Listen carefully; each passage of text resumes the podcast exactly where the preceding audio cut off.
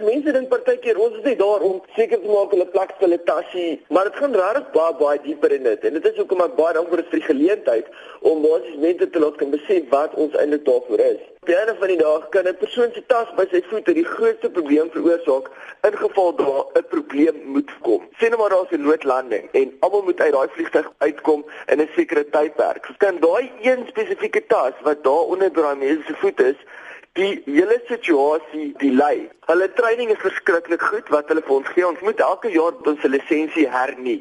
Die passasiers ken nie altyd die reëls wat geld op 'n vliegtuig nie.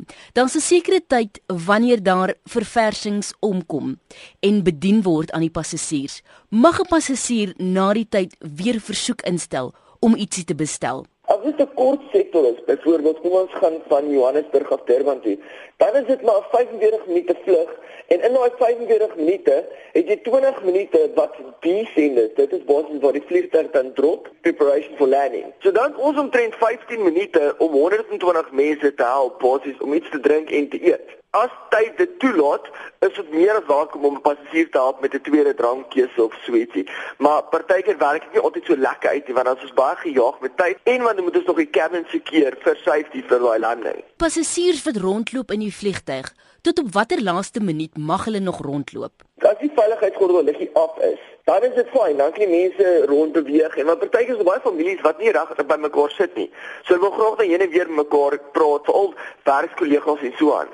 Maar sodra die veiligheidsgordel aankom, dan moet ons by die passasiers asseblief net moet sit, want ons gaan deur area of turbulence. Dit is dan waar die turbulensie dan erg kan raak. En dit is dan net vir hulle veiligheid, maar dit is nie altyd so maklik om te verstaan as die passasiers van ander lande af is en so nie. En dan natuurlik daardie elektroniese toestelle. Somstyds skakel die passasiers dit nie af nie. Hulle sit dit slegs op stil. Wat is die implikasies indien jy nie jou elektroniese toestel totaal en al afskakel nie?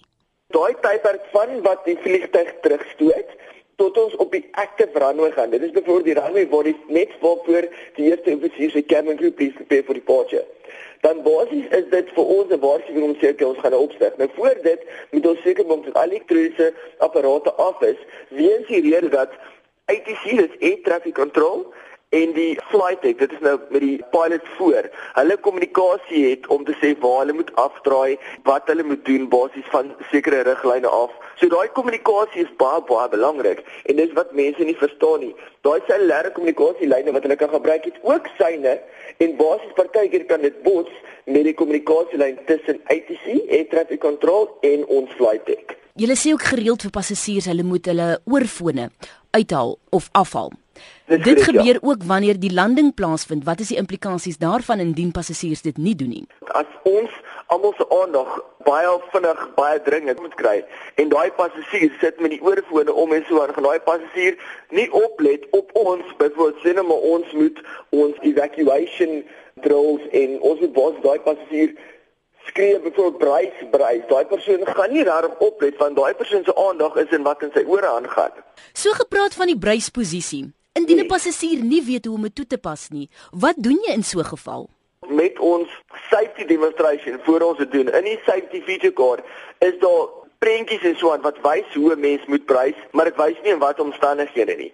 So wat ons dan byvoorbeeld sal doen is ons sal die passasiers sê om daardeur te gaan, maar partykeer is daar baie dingetjies wat 'n mens nou moet kyk. Byvoorbeeld, uh, mense met rugprobleme en sulke dinge kan nie altyd in daai manier prys wat die kaartjie wys nie. Dis hoekom daar 'n secondary price position en al daai dingetjies is wat ons dan vir die passasiers sal verduidelik. Woon daar's ook gevalle waar passasiers op sekere sitplekke sit naby 'n nooduitgang. Indien die passasier nie geskik is om daardie posisie te beklee nie, om die ja. passasiers binne die vliegtuig te help indien 'n noodlanding moet plaasvind nie, wat doen julle dan in so 'n situasie?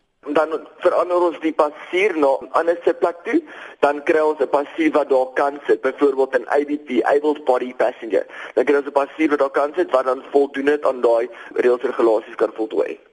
En wat word vereis van 'n persoon wat geskik is om daardie posisie te bekleed? Passies onder 16 kan glad nie daar sit nie. Vrouens wat verwagtend is, mag glad nie daar sit nie. Mentally and physically impaired mag ook glad nie daar sit nie. En so want die hoofdoel is dat daai passies daai emergency exit deur kan oopmaak en reg operate as dit nodig is en wanneer dit nodig is. Won ek dink jy moet weer vir ons 'n les gee oor wat moet gebeur op 'n vliegtyg indien ons onsself weer in die lug bevind. Dit was so lekker om saam met jou te gesels. Dankie dat jy tyd ingeruim het vanmiddag op RSG. Dit is absoluut 'n plesier en ek hoop regtig sou jy weer saam met ons op boord dan maak ons weer so.